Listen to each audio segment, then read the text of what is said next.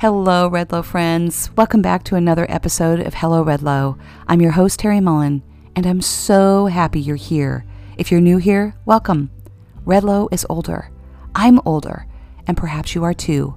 I show up here each week trying to make a difference in our lives by stepping forward one step at a time, helping us navigate these life transitions, overcome obstacles, and rediscover who we are now in this season of life with confidence. So sit back, listen in, and let's step forward.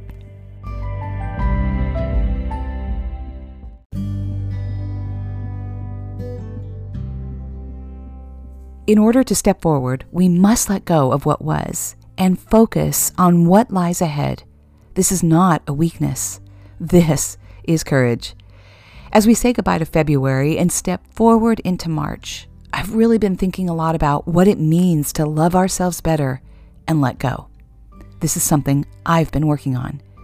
And I've been thinking a lot about everything I've learned to rebuild my life, rebuild my life with love, and to rebuild and let go.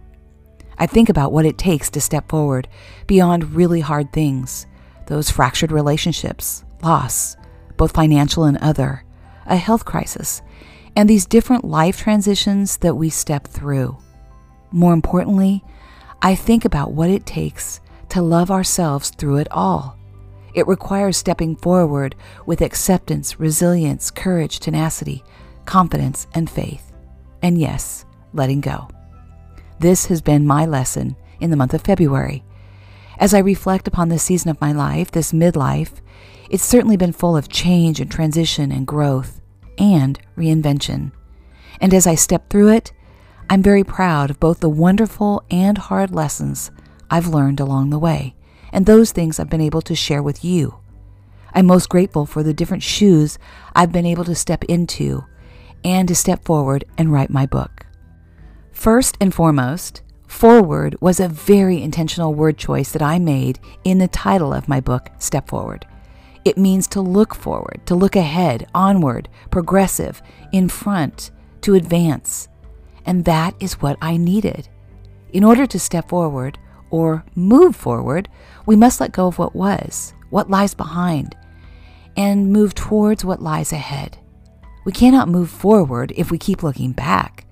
Have you ever tried to run or walk forward and yet you're looking back at something or someone else? It's so hard, it's nearly impossible.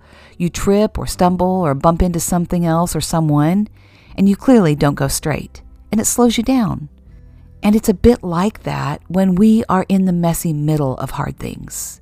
When we hold on and keep looking back, we rob ourselves of the full experience of moving forward with joy in anticipation of what lies ahead. At some point, we just have to let go and go all out like a locomotive and go straight ahead. And sure, we can take those wonderful special memories that we have and place those in a sacred place in our heart, a place that we can fondly reflect on them, and then live our lives in the present, accept what is, and put one foot in front of the other and step forward. And yet, I understand that actually doing that, stepping forward, can be one of the hardest things to do. It just takes time. It takes practice. It takes getting support from coaches and friends and therapists. Because it's a journey. It's our journey, our personal growth journey. And I've learned the hard way. When we dwell on that past and we keep dwelling on people and things that have hurt us, it traps us. It keeps us stuck emotionally. And we owe it to ourselves. You deserve so much more. I deserve so much more. So let go and step forward. Deepak Chopra says, I use memories, but I will not allow memories to use me. I think that is an incredibly powerful quote, and it really resonates. As I've shared in my book and on this podcast, I've been on my own growth journey these past several years. And my adult children have inspired me more than anyone. They've reminded me how to show up, how to show up fully as myself, how to believe in myself. They've reminded me that I am qualified and I'm worthy. They have shown me how to love bravely and unconditionally. They have shown me how to let go. Yes, I'm still a work in progress, but I have learned to step into those shoes that help me move forward. I wrote my book at 59, Step Forward. If you haven't read it, I use different shoes as metaphors in my life, as tools to empower and help me step forward and beyond obstacles. I use these words in my life on a daily basis. Number one, courage. The courageous cowboy boots. If you just envision a cowboy boot, it's sturdy and stable. It keeps you grounded. And that boot helped me climb up in the saddle and ride like the wind. It gave me courage to step forward and do really hard things, despite feeling really afraid. I learned so much about myself also writing my book.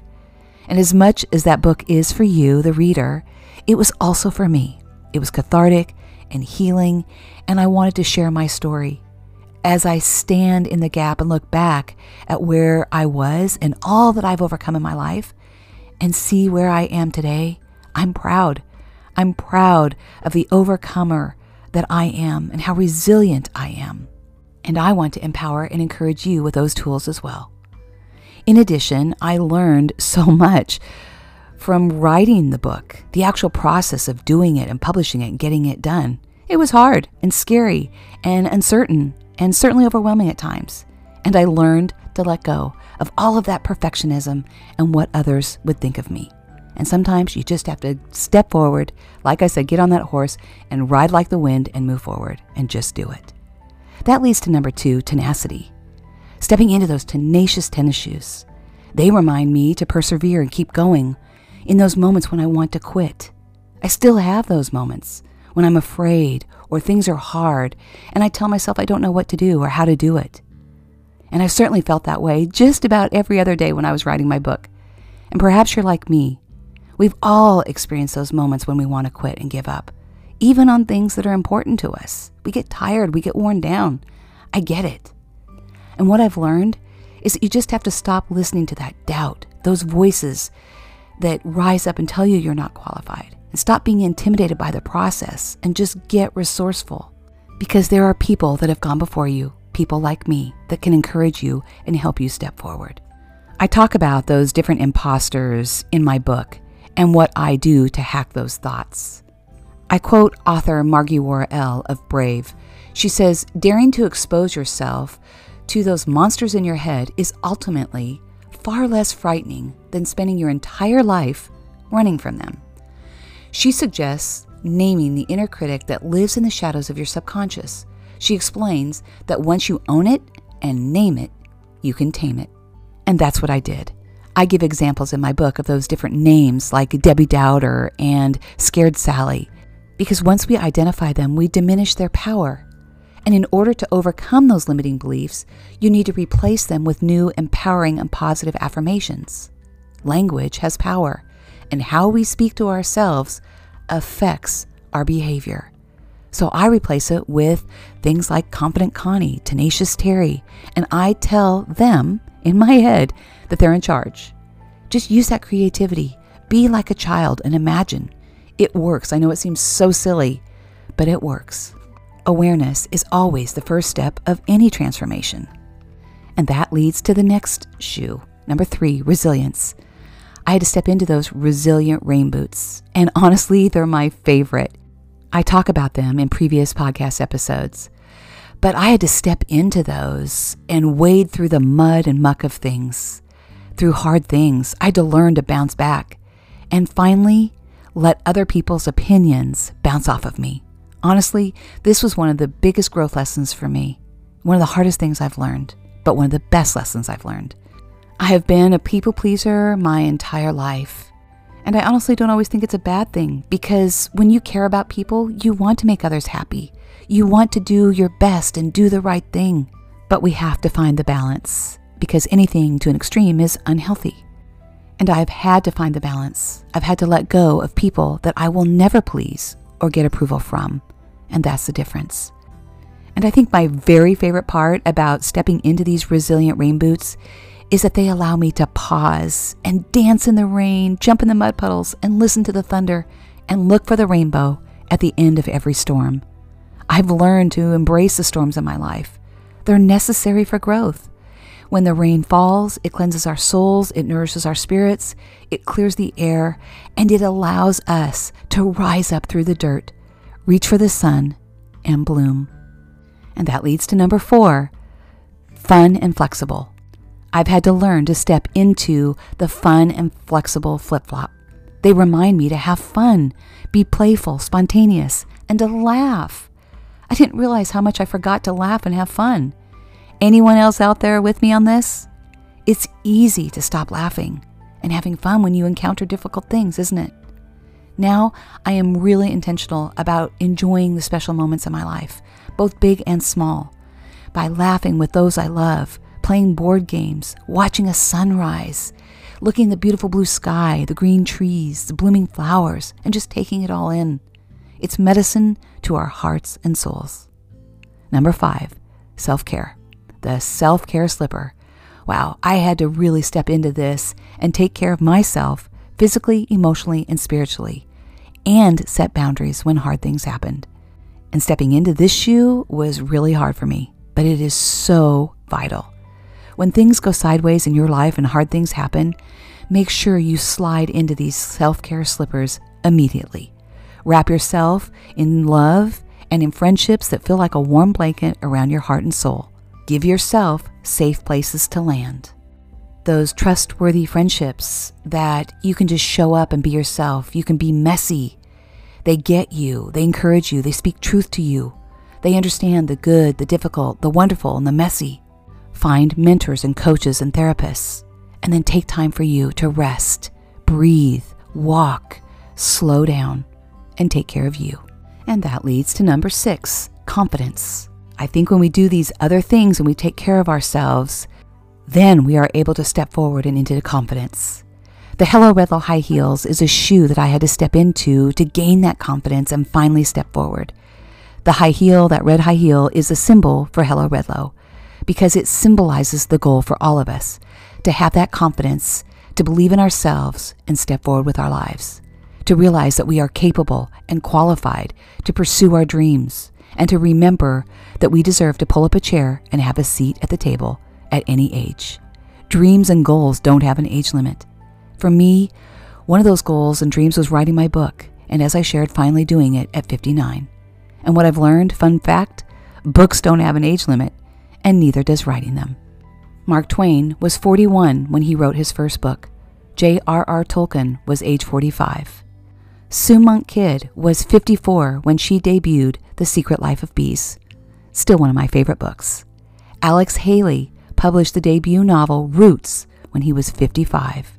Toni Morrison was 56 when she published her most celebrated novel, Beloved, inspired by a true story of an enslaved African American woman for which she won the Nobel Prize in Literature. At age 60, Cormac McCarthy wrote All the Pretty Horses, for which he won critical acclaim. And Laura Ingalls Wilder was 65 when she wrote Little House in the Big Woods. Pretty inspiring, isn't it? So if you're thinking about writing a book, just realize that it's never too late and you're not too old. And finally, I will end with faith. Stepping into those faithful flats they ground me daily. They keep me stable when I feel uncertain, untethered, and in uncharted waters. Faith reminds me that I am seen, I am heard, I am loved, and I belong. Faith reminds me that I'm not alone, and neither are you. And as hard as it may be on some days, faith in myself, God, and others reminds me that my story and my journey can help someone else. It's why I sit here behind this microphone and share my journey, my joys, my celebrations, and my struggles. And it's why I wrote my book, Step Forward. The best part faith gives me hope hope for a better tomorrow and hope for what lies ahead. How about you? What shoes do you need to step into in order to step forward with your life? Do you desire to make changes in your life? And do you need a little courage, confidence, and faith? Do you feel stuck or overwhelmed? And do you need a little tenacity to help you step over those obstacles and limiting beliefs that you have about your age or qualifications or more? Do you need a little resilience to help you rise up and start? Do you want to write a book or start a podcast? Well, if so, you've come to the right place. I have felt all these things, and I wrote a book and started a podcast later in my life, and I want to help you step forward. So let's connect. Let's step forward with tools of encouragement. And something that's really been on my heart, I've noticed that a lot of people in my community are wanting to write books. And I understand the hardest part is getting past that feeling of complete overwhelm, not only feeling overwhelmed about where to start, but even more importantly, how to finish. So reach out to me, DM me. I'd love to help you. If you have any questions, let me know. And please go to my Facebook group. It's Hello Redlow Women and sign up and join my community. I look forward to seeing you there. Have an amazing day. Until we meet again, may God truly bless you. And may you know that you are seen, you are heard, you are loved, and you belong.